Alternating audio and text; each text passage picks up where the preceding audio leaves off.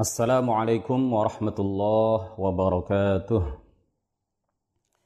بسم الله الرحمن الرحيم الحمد لله رب العالمين والصلاة والسلام على سيدنا محمد الأمين وعلى آله وأصحابه الطيبين الطاهرين رب اشرح لي صدري ويسر لي أمري وثبتني على الإيمان اللهم لا سهل إلا ما جعلته سهلا وأنت يا حي يا قيوم تجعل الحزن إذا شئت سهلا.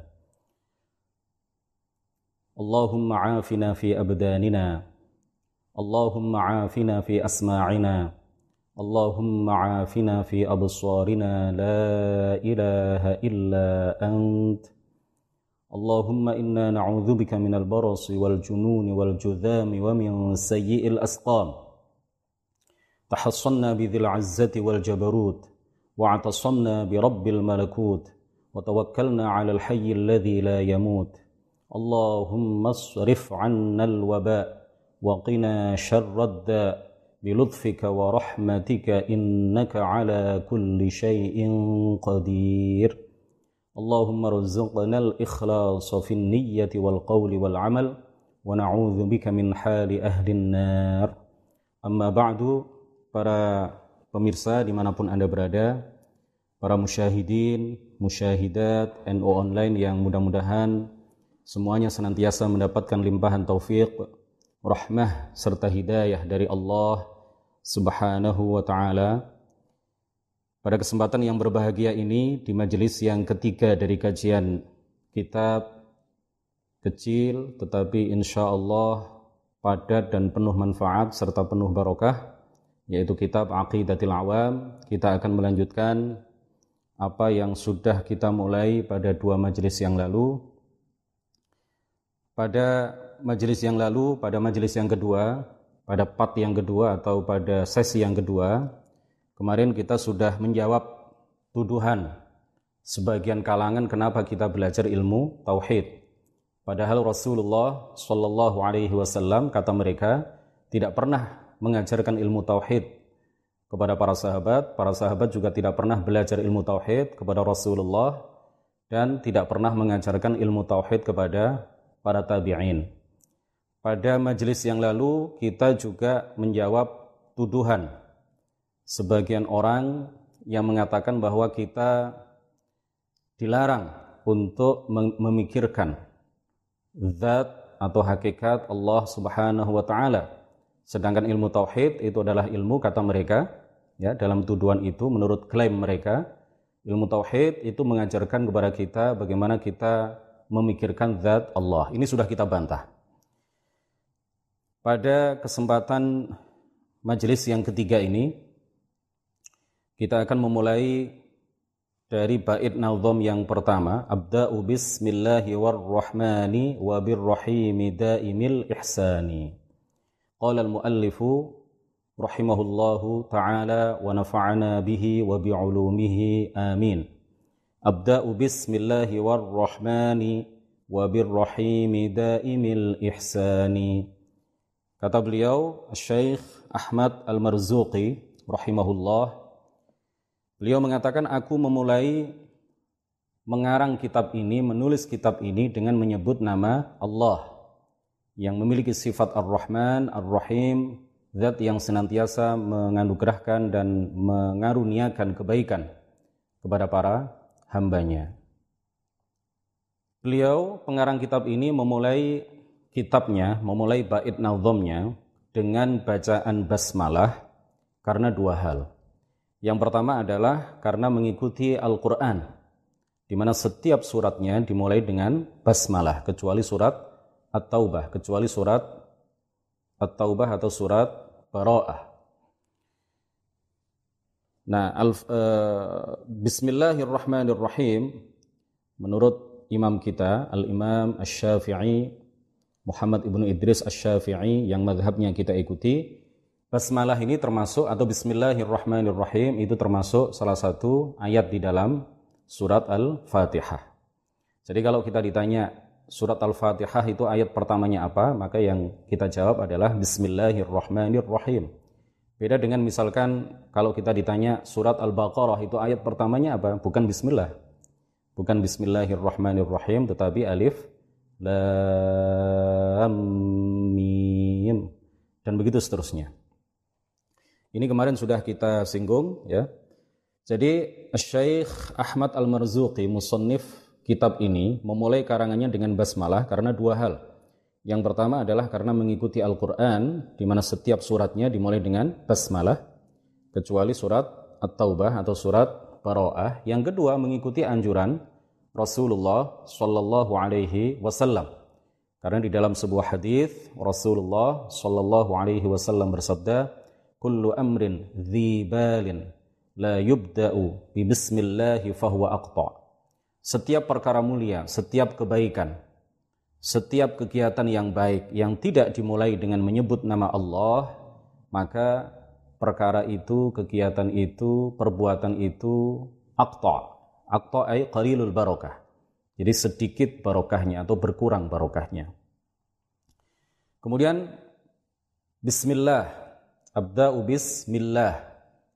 Lafat Allah, lafzul jalalah Allah adalah ismun atau alamun lidzatil muqaddasi al-mawsufi bil ilahiyah. Wahia al-ilahiyah ini artinya adalah ay al-qudrah ala al-ikhtira' al-qudrah ala al-ikhtira' jadi lafzul jalalah Allah ini adalah nama bagi zat maha suci yang bersifat dengan ilahiyah yang bersifat dengan kemahakuasaan untuk menciptakan segala sesuatu. Atau bisa juga kita artikan lafzul jalalah ini adalah nama bagi zat yang pasti adanya, tidak ada keraguan akan adanya, yang bersifat dengan setiap sifat kesempurnaan yang layak baginya dan mustahil bersifat dengan setiap sifat kekurangan. Jadi Allah Subhanahu wa taala adalah zat yang bersifat dengan segala sifat kesempurnaan yang layak baginya. Kenapa ada embel-embel yang layak baginya? Karena tidak setiap sifat yang menunjukkan kesempurnaan itu layak bagi Allah. Seperti sifat misalkan ya, seperti sifat cerdas. Nah, sifat cerdas ini adalah sifat yang menunjukkan kesempurnaan. Tetapi sifat ini tidak layak bagi Allah. Kenapa tidak layak bagi Allah? Karena cerdas itu pasti membutuhkan kepada akal. Ya, pasti membutuhkan kepada akal. Nah, padahal Allah Subhanahu wa taala pencipta akal. Tidak boleh kita mengatakan Allah itu cerdas. Karena kalau kita mengatakan Allah itu cerdas berarti seakan-akan kita mengatakan bahwa Allah itu punya akal. Padahal justru Allah lah yang menciptakan akal dan Allah lah yang menciptakan kecerdasan dan Allah lah yang menciptakan setiap orang yang cerdas. Jadi makanya para ulama kemudian memberikan embel-embel. Allah itu bersifat dengan sifat kesempurnaan yang layak bagi baginya. Tidak cukup hanya dengan mengatakan Allah bersifat dengan segala sifat kesempurnaan, tetapi ada tambahannya, yaitu Allah bersifat dengan semua sifat yang menunjukkan kesempurnaan yang layak bagi Allah Subhanahu wa taala. Dan Allah juga mustahil bersifat dengan segala sifat yang menunjukkan kekurangan. Nah, sifat kekurangan ini ini adalah sifat-sifat yang berlaku bagi bagi makhluk dan mustahil berlaku bagi Allah Subhanahu wa taala. Seperti apa sifat-sifat yang menunjukkan kekurangan? Seperti sifat lemah, sifat membutuhkan kepada yang lain, sifat berubah, sifat bertempat. Jadi bertempat itu adalah sifat yang menunjukkan kekurangan. Karena setiap sesuatu yang bertempat itu berarti dia membutuhkan kepada tempat yang dia tempati. Membutuhkan kepada yang lain itu berarti adalah menunjukkan bahwa sesuatu itu memiliki sifat kekurangan karena dia butuh kepada yang lain. Berubah, bertempat, berarah, ya, berwarna, memiliki bentuk. Memiliki bentuk juga adalah sifat kekurangan.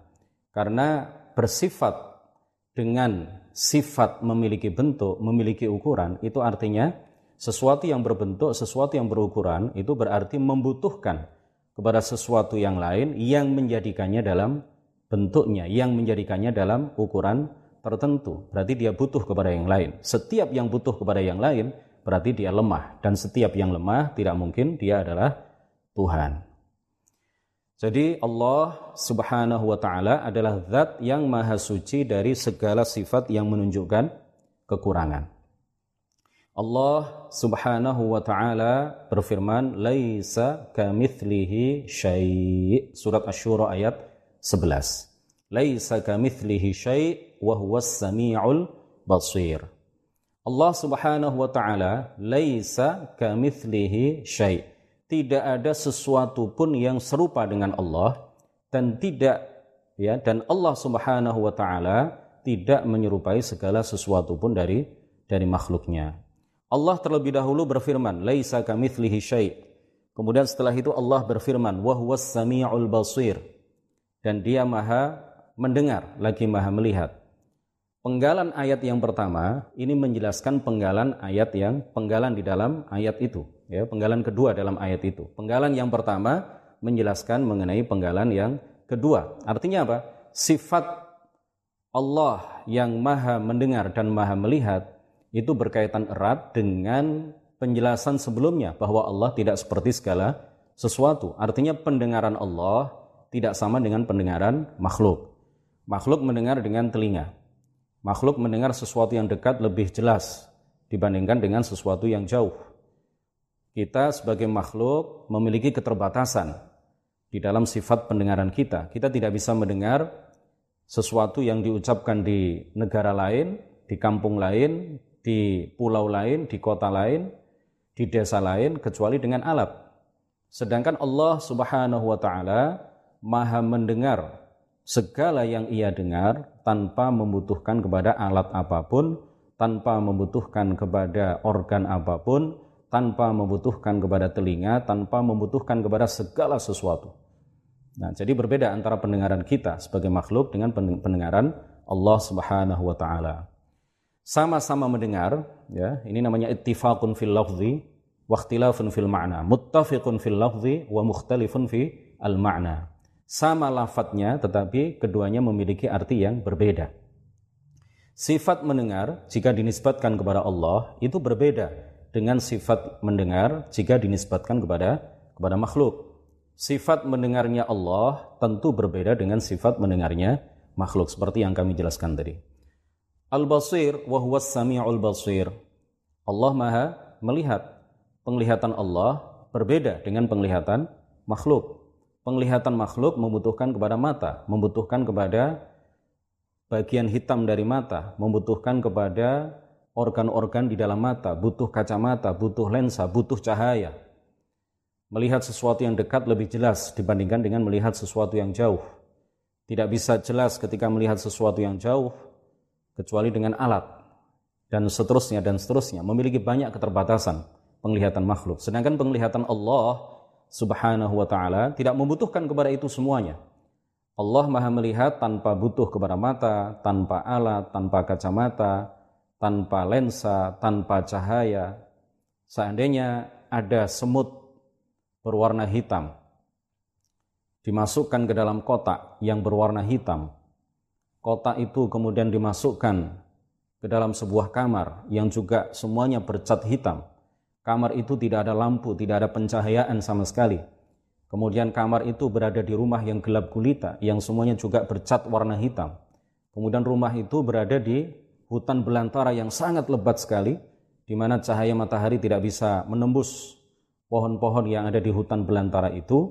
Allah maha mengetahui, Allah maha melihat apa yang dilakukan oleh semut hitam yang ada di kotak warna hitam tersebut yang tertutup uh, oleh rumah, oleh kamar, oleh hutan belantara yang tidak ada cahayanya sama sekali.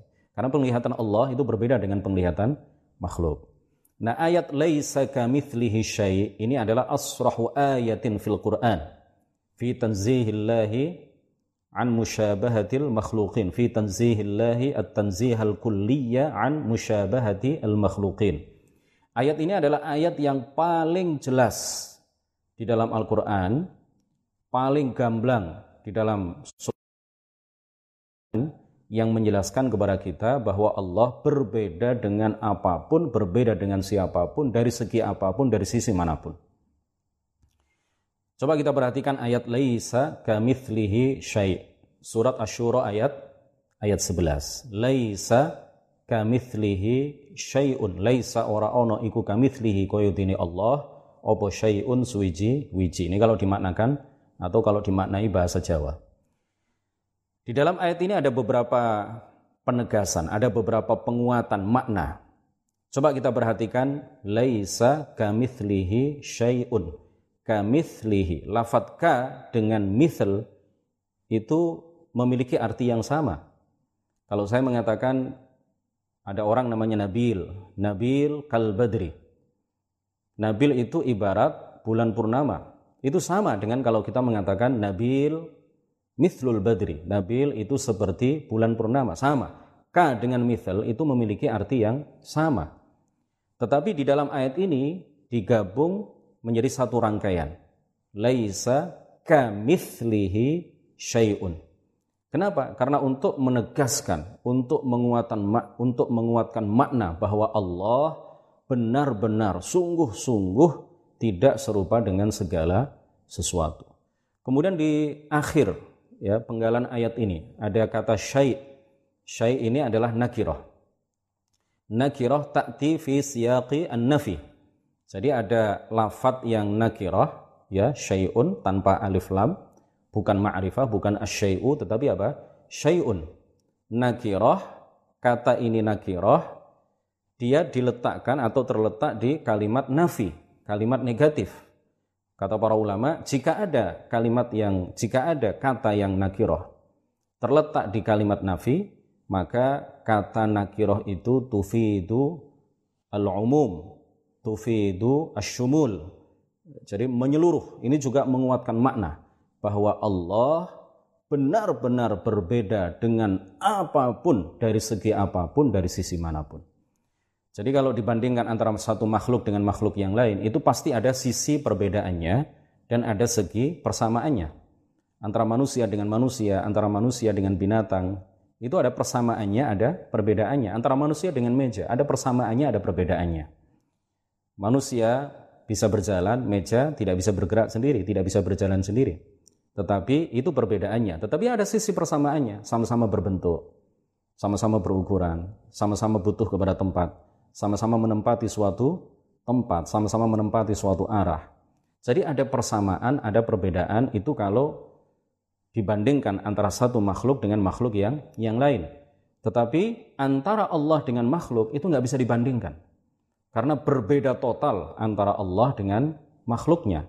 Seluruh makhluk yang Allah ciptakan itu berbeda dengan Allah Subhanahu wa taala. Dari segi apa pun dari segi mana pun.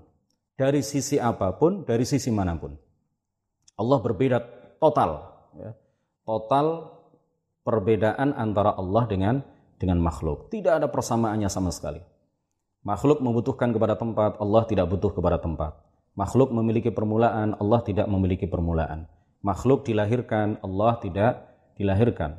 Makhluk menempati suatu arah, ada yang di atas, di bawah, di kanan, kiri, depan ataupun belakang. Allah tidak butuh kepada arah karena semua arah, semua tempat itu yang menciptakan semuanya itu adalah Allah Subhanahu wa taala sehingga Allah tidak boleh kita mengatakan Allah di atas. Allah di bawah, Allah di kanan, Allah di kiri, Allah di depan, Allah di belakang. Juga tidak boleh kita mengatakan Allah ada di mana-mana. Karena kalau kita mengatakan Allah ada di mana-mana, itu artinya seseorang yang mengatakan seperti itu, artinya dia telah menyamakan Allah dengan angin misalkan yang juga berada di mana-mana. Dan ini bukan pujian kepada Allah. Pernyataan Allah ada di mana-mana itu bukan bukan pujian kepada Allah, tetapi ini adalah penghinaan kepada Allah. Ini ini justru adalah cacian dan makian kepada Allah Subhanahu wa taala. Karena kalau ada seseorang yang mengatakan Allah ada di semua tempat, Allah ada di mana-mana, itu artinya telah menjadikan Allah tidak hanya berada di tempat-tempat suci dan bersih, tetapi juga dia telah menjadikan Allah berada di tempat-tempat yang kotor dan najis. Berarti dia telah menjadikan Allah itu berada di mohon maaf lubang WC misalkan. Dia telah menjadikan Allah itu berada di got ya, berada di kotoran. Berada bersama kotoran telinga, bersama berada, berada bersama lendir kita, ya, dan seterusnya. Ya, jadi ini adalah penghinaan, ini adalah cacian dan makian kepada Allah. Para ulama ahli sunnati wal jamaah juga mengatakan kita tidak boleh mengatakan Allah itu menempati suatu tempat, tetapi kita nggak tahu tempatnya di mana. Jadi pertama kita nggak boleh mengatakan Allah berada di suatu arah. Yang kedua kita tidak boleh mengatakan Allah berada di suatu tempat. Ya. Yang ketiga kita tidak boleh mengatakan Allah ada di mana-mana atau berada di semua tempat. Yang keempat, kita tidak boleh mengatakan bahwa Allah berada di suatu tempat, tetapi kita nggak tahu tempat tempat itu di mana. Yang betul sesuai dengan apa yang diajarkan oleh para ulama ahli sunnati wal jamaah dari masa ke masa ini juga adalah akidah Rasulullah akidah para sahabat akidah para ulama ya di setiap masa mereka selalu mengajarkan kepada kita bahwa Allah ada tanpa tempat. Allah ada tanpa arah Allah tidak di langit Allah tidak di atas arsh Allah tidak di dalam surga Allah ada tanpa membutuhkan kepada apa pun, kepada siapa pun, termasuk kepada tempat, kepada arah. Jadi ayat ini adalah ayat yang paling jelas, bukan ayat yang paling utama. Karena ayat yang paling utama, ayat yang paling mulia di dalam seluruh uh, Al-Quran itu adalah ayat kursi. Sedangkan ayat yang paling jelas di dalam menjelaskan di dalam menerangkan bahwa Allah berbeda dengan segala sesuatu adalah ayat 11 dari surat Asy-Syura yang penggalan ayat itu adalah laisa kamitslihi syai. Dari ayat ini kemudian para ulama menerangkan kepada kita secara gamblang dengan bahasa yang mudah bahwa alam itu terbagi menjadi dua. Alam itu artinya adalah kulluma siwallah jadi kalau disebut alam, al-alamu huwa kullu ma siwallah. Segala sesuatu selain Allah itu disebut alam. Nah, para ulama tauhid membagi alam secara global itu menjadi dua. Yang pertama adalah jawahir dan yang kedua adalah a'rad. Ya, untuk mudahnya kita artikan saja jawahir itu adalah benda. Yang kedua adalah a'rad yaitu sifat benda. Jauhar atau jawahir ya, bukan jauhar. Jawahir dan a'rab. Benda dan sifat benda. Jawahir itu dibagi lagi oleh para ulama tauhid menjadi dua. Yang pertama adalah al-jauharul fard ya, jauhar fard yaitu benda yang tidak bisa dibagi-bagi karena sudah mencapai batas terkecil, karena sudah mencapai titik paling kecil sehingga tidak bisa lagi dibagi. Yang kedua adalah jisim. Jadi al-alamu kisman, jawahir wa a'rab. Alam dibagi menjadi dua. Yang pertama adalah benda dan yang kedua adalah sifat benda. Benda dibagi menjadi dua. Yang pertama adalah al-jauharul fard, yaitu benda yang tidak bisa dibagi lagi karena sudah mencapai batas terkecil. Yang kedua adalah al-jismu, yaitu benda yang masih bisa dibagi-bagi. Jadi para ulama mengatakan kalau jauhar itu adalah satu apa bentuk yang tidak bisa dibagi lagi, satu benda yang tidak bisa dibagi lagi karena sudah mencapai batas terkecil. Ya, lebih kecil dari atom karena atom masih bisa dibagi. Lebih kecil dari atom dan tidak bisa dilihat ya secara kasat mata. Yang kedua adalah jisim. Nah, jisim itu al-jismu huwa ma ta'allafa min jauharaini fa akthar. Sesuatu yang terdiri dari dua jauhar atau atau lebih. Nah, kalau satu jauhar belum disebut jisim. Kalau ada dua jauhar yang berkumpul atau lebih, maka baru kemudian disebut dengan istilah jisim. Kita artikan saja dengan dengan bahasa yang mudah benda yang bisa dibagi. Nah, benda yang bisa dibagi itu juga dibagi menjadi dua. Ada ada al-jismul kathif dan ada al-jismul latif. Al-jismul kathif itu artinya adalah mayud batu biliat. Sesuatu yang bisa dipegang oleh tangan. Sedangkan al-jismul latif itu adalah ma, ma la batu biliat. Sesuatu yang tidak bisa disentuh, ya, tidak bisa dipegang oleh oleh tangan. Kemudian bagian alam yang kedua adalah sifat benda. Sifat benda itu seperti bergerak dari satu tempat ke tempat yang lain, bergeser, menempati suatu tempat, turun dari atas ke bawah, naik dari bawah ke atas, makan, minum, ya, membutuhkan kepada tempat, membutuhkan kepada arah, eh, hidup dengan darah, dengan daging, membutuhkan jantung, membutuhkan paru-paru, melihat dengan mata, mendengar dengan telinga, itu semuanya adalah sifat sifat-sifat benda. Ya. Nah, kenapa para ulama membagi alam sedemikian rupa, alam dibagi menjadi dua, ada benda, ada sifat benda, benda dibagi menjadi dua, ada benda yang tidak bisa dibagi-bagi karena sudah mencapai batas terkecil, dan yang kedua adalah benda yang masih bisa dibagi-bagi. Benda yang masih bisa dibagi-bagi terbagi lagi menjadi dua, ada benda yang bisa dipegang oleh tangan dan ada benda yang tidak bisa dipegang oleh tangan. Benda yang bisa dipegang oleh tangan itu contohnya seperti manusia, bebatuan, pepohonan. Benda yang tidak bisa dipegang oleh tangan itu seperti cahaya, cahaya seperti ini, kegelapan, ruh, angin, atau udara, dan lain sebagainya. Kenapa para ulama membagi alam sedemikian rupa? Untuk menegaskan kepada kita untuk memberikan gambaran yang tegas, yang lugas, yang terang benderang kepada kita semuanya bahwa Allah sebagai pencipta alam semesta, maka Allah tidak sama dengan benda. Allah tidak sama dengan benda yang tidak bisa dibagi-bagi. Allah tidak sama dengan benda yang bisa dibagi-bagi. Allah tidak sama dengan benda yang bisa dipegang oleh tangan. Allah tidak sama dengan benda yang tidak bisa dipegang oleh tangan. Allah juga tidak boleh disifati dengan sifat-sifat benda. Nah, dari sini kemudian kita menjadi sangat jelas bahwa Allah berbeda dengan itu semuanya. Hadirin, hadirat, musyahidin, musyahidat, and online yang dirahmati oleh Allah Subhanahu wa taala. Lafzul jalalah Allah itu lamnya wajib dibaca dengan mat minimal dua harokat, minimal satu alif. Jadi jangan dibaca kosor. Karena nama Tuhan kita itu adalah Allah. Rasulullah mengajarkan kepada para sahabat, para sahabat mengajarkan kepada generasi setelahnya, Para ulama mengajarkan kepada anak-anak didik mereka dari masa ke masa, dari generasi satu ke generasi berikutnya, bahwa nama Tuhan kita adalah Allah. Jadi jangan dibaca Allah. Enggak, makanya enggak ada orang yang membaca Bismillahirrahmanirrahim dengan Bismillahirrahmanirrahim. Pasti minimal dibaca dua dua harokat. Enggak ada orang membaca Alhamdulillahi Rabbil. Karena memang nama Tuhan kita adalah Allah. Bismillahirrahmanirrahim. Bukan bismillah. Bukan bismillah. La ilaha illallah. Bukan la ilaha illallah. Ya. Kalau dibaca qasr itu berarti tidak sesuai dengan apa yang diajarkan oleh para para ulama.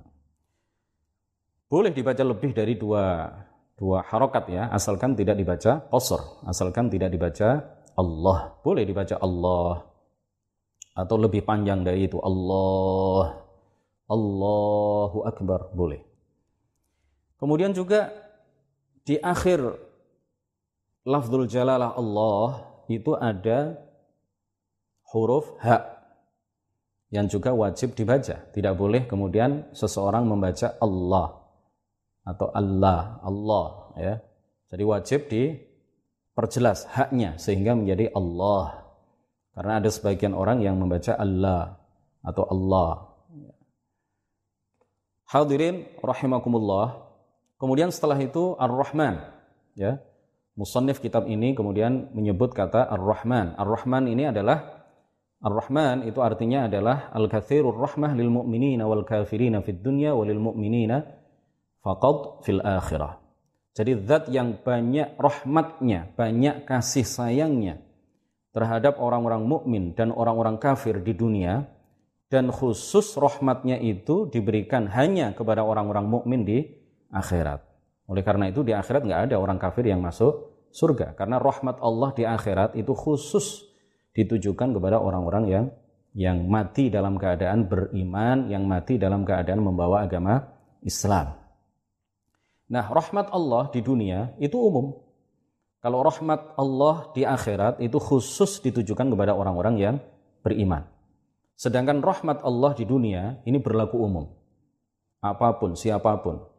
Yang Islam, yang non-Islam, yang taat, yang tidak taat, yang pelaku kebaikan, yang pelaku keburukan, yang ganteng, yang tidak begitu ganteng, orang Indonesia, orang Amerika, tua, muda, perempuan, laki-laki, siapa pun. Mereka semuanya mendapatkan rahmat dari Allah Subhanahu wa taala. Jangan heran apabila ada sebagian orang yang non-Islam kemudian mereka dijadikan oleh Allah lebih ganteng daripada orang Islam misalkan. Karena memang rahmat Allah berlaku umum di dunia. Begitu juga kalau ada orang yang non Islam, ya, non Muslim, kemudian dijadikan oleh Allah Subhanahu Wa Taala lebih kaya, lebih e, menikmati kehidupan di dunia ini, ya, karena memang rahmat Allah di dunia itu berlaku umum, mencakup orang kafir, ya, orang non Muslim maupun orang orang Islam. Makanya di dalam Al-Quran disebutkan apa? Wa rahmati wasi'at kulla syai' dunya Rahmatku kata Allah ini hanya uh, rahmatku kata Allah itu berlaku umum. Wasi'at kulla syai. Mencakup segala sesuatu. Siapa pun dapat rahmat Allah Subhanahu wa taala ketika mereka hidup di di dunia. Bukankah bernafas itu rahmat Allah? Semuanya bernafas ya selama hidup, selama kita hidup, selama kita berjalan di atas muka bumi ini, maka kita diberi nikmat kita diberi rahmat oleh Allah Subhanahu wa taala bisa bernafas, bisa berjalan, memiliki tangan, memiliki kaki, ya, bisa merasakan nikmatnya makanan. Ini semuanya adalah bagian dari rahmat yang Allah berikan kepada seluruh manusia. Tidak peduli apakah dia taat ataukah dia tidak taat kepada Allah, apakah dia sholat atau dia tidak sholat. Tetapi ingat, fasa'aktubuha lilladzina yattaqun, rahmat Allah itu hanya Allah tujukan di akhirat hanya kepada atau hanya untuk orang-orang yang mukmin. Kemudian yang penting lagi bahwa Lafzul Jalalah Allah dan Ar-Rahman ini adalah nama-nama yang khas ya, nama-nama yang khusus bagi Allah. Tidak boleh diberikan nama ini kepada makhluk, kepada selain Allah. Kecuali dengan memakai tambahan abd ya, Abdullah, Abdur Rahman. Jadi nama Allah ya Ar-Rahman dua ini di antara beberapa nama yang khusus bagi Allah tidak boleh dijadikan nama bagi makhluk kecuali dengan ada tambahan abad di depannya atau ada tambahan fathah di depannya. Fathur Rahman Fathullah Saifullah Saifur Rahman tidak apa-apa. Tetapi kalau memberikan anak ya nama Allah nggak boleh.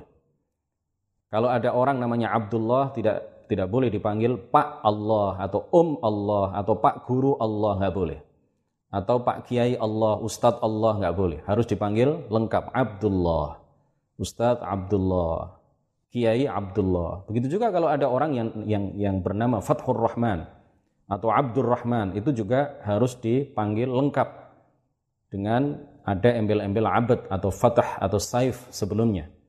Ya Ustadz Abdul Rahman, jangan dipanggil Ustadz Rahman atau Pak Rahman itu sama dengan memanggil dia sama dengan memanggil orang yang namanya Abdullah dengan panggilan Allah saja. Abdul Rahman juga begitu sama. Karena dua nama ini adalah nama-nama yang khusus bagi Allah Subhanahu wa taala. Beda dengan Rauf misalkan atau Rahim misalkan. Ini adalah nama yang juga boleh digunakan untuk makhluk tetapi dengan makna yang berbeda dengan ketika nama itu dinisbatkan kepada Allah atau disifatkan kepada Allah. Jadi kalau ada orang yang namanya Rahim misalkan boleh dipanggil Rahim. Kita boleh memberikan nama anak kita Rahim ya tanpa embel-embel abad, tanpa ada tambahan abad di depannya atau fatah di depannya atau saif di depannya. Boleh Rahim, Rauf. Karena Allah Subhanahu wa taala di dalam uh, salah satu ayat Al-Qur'an Allah berfirman bil mu'minina raufur rahim. Allah Subhanahu wa taala memberikan sifat rahim dan juga me me memberikan label sifat rauf kepada Rasulullah tetapi dengan makna yang berbeda apabila sifat rahim dan rauf itu dinisbatkan atau di, di, disifatkan kepada Allah Subhanahu wa taala. Beda dengan Allah dan Ar-Rahman. Dua nama ini adalah nama yang khusus bagi Allah. Tidak boleh disebutkan untuk makhluk kecuali ada embel-embel sebelumnya seperti yang saya sampaikan tadi. Kemudian Ar-Rahim adalah zat al-kathirur rahmah lil mu'minina faqad fil akhirah. Ar-Rahim adalah zat yang banyak rahmatnya terhadap orang-orang mukmin di akhirat.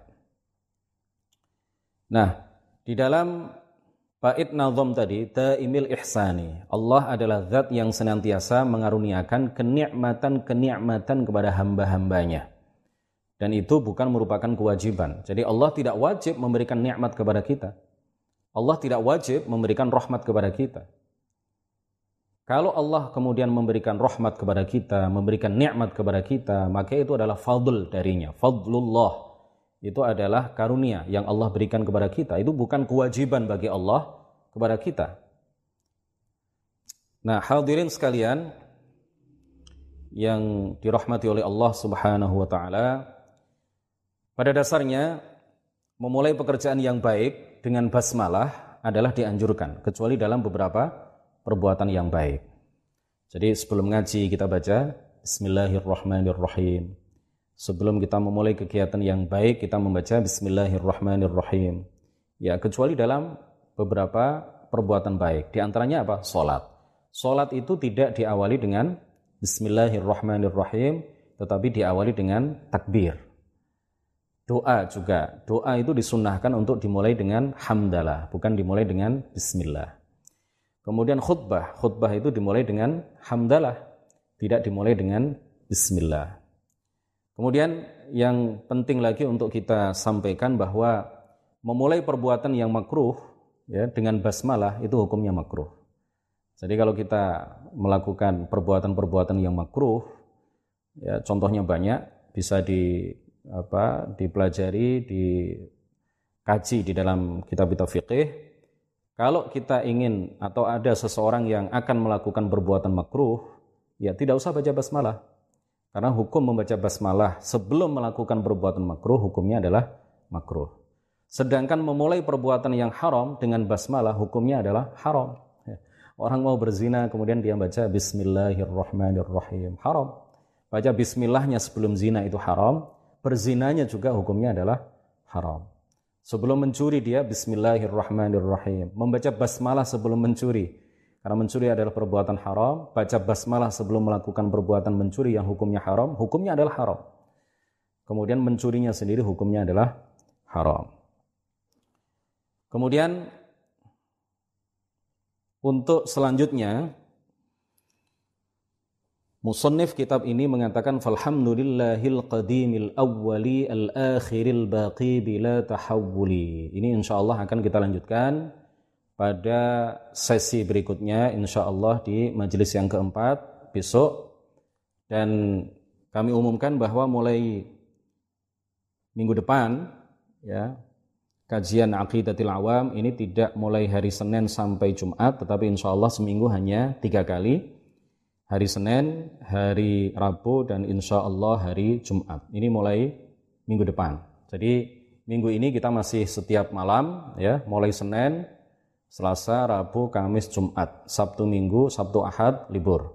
Mulai minggu depan, insya Allah kajian kita, kitab Aqidatil Awam, ini kita selenggarakan atau kita laksanakan tiga malam, tiga kali dalam satu minggu, yaitu hari Senin, Senin malam Selasa, Rabu malam Kamis, dan hari Jumat malam malam Sabtu. Demikian, mudah-mudahan bermanfaat, mudah-mudahan membawa barokah bagi kita semuanya. Terima kasih atas segala perhatian, mohon maaf atas segala kekurangan. Wallahul muwaffiq ila aqwamit thariq. Wassalamualaikum warahmatullahi wabarakatuh.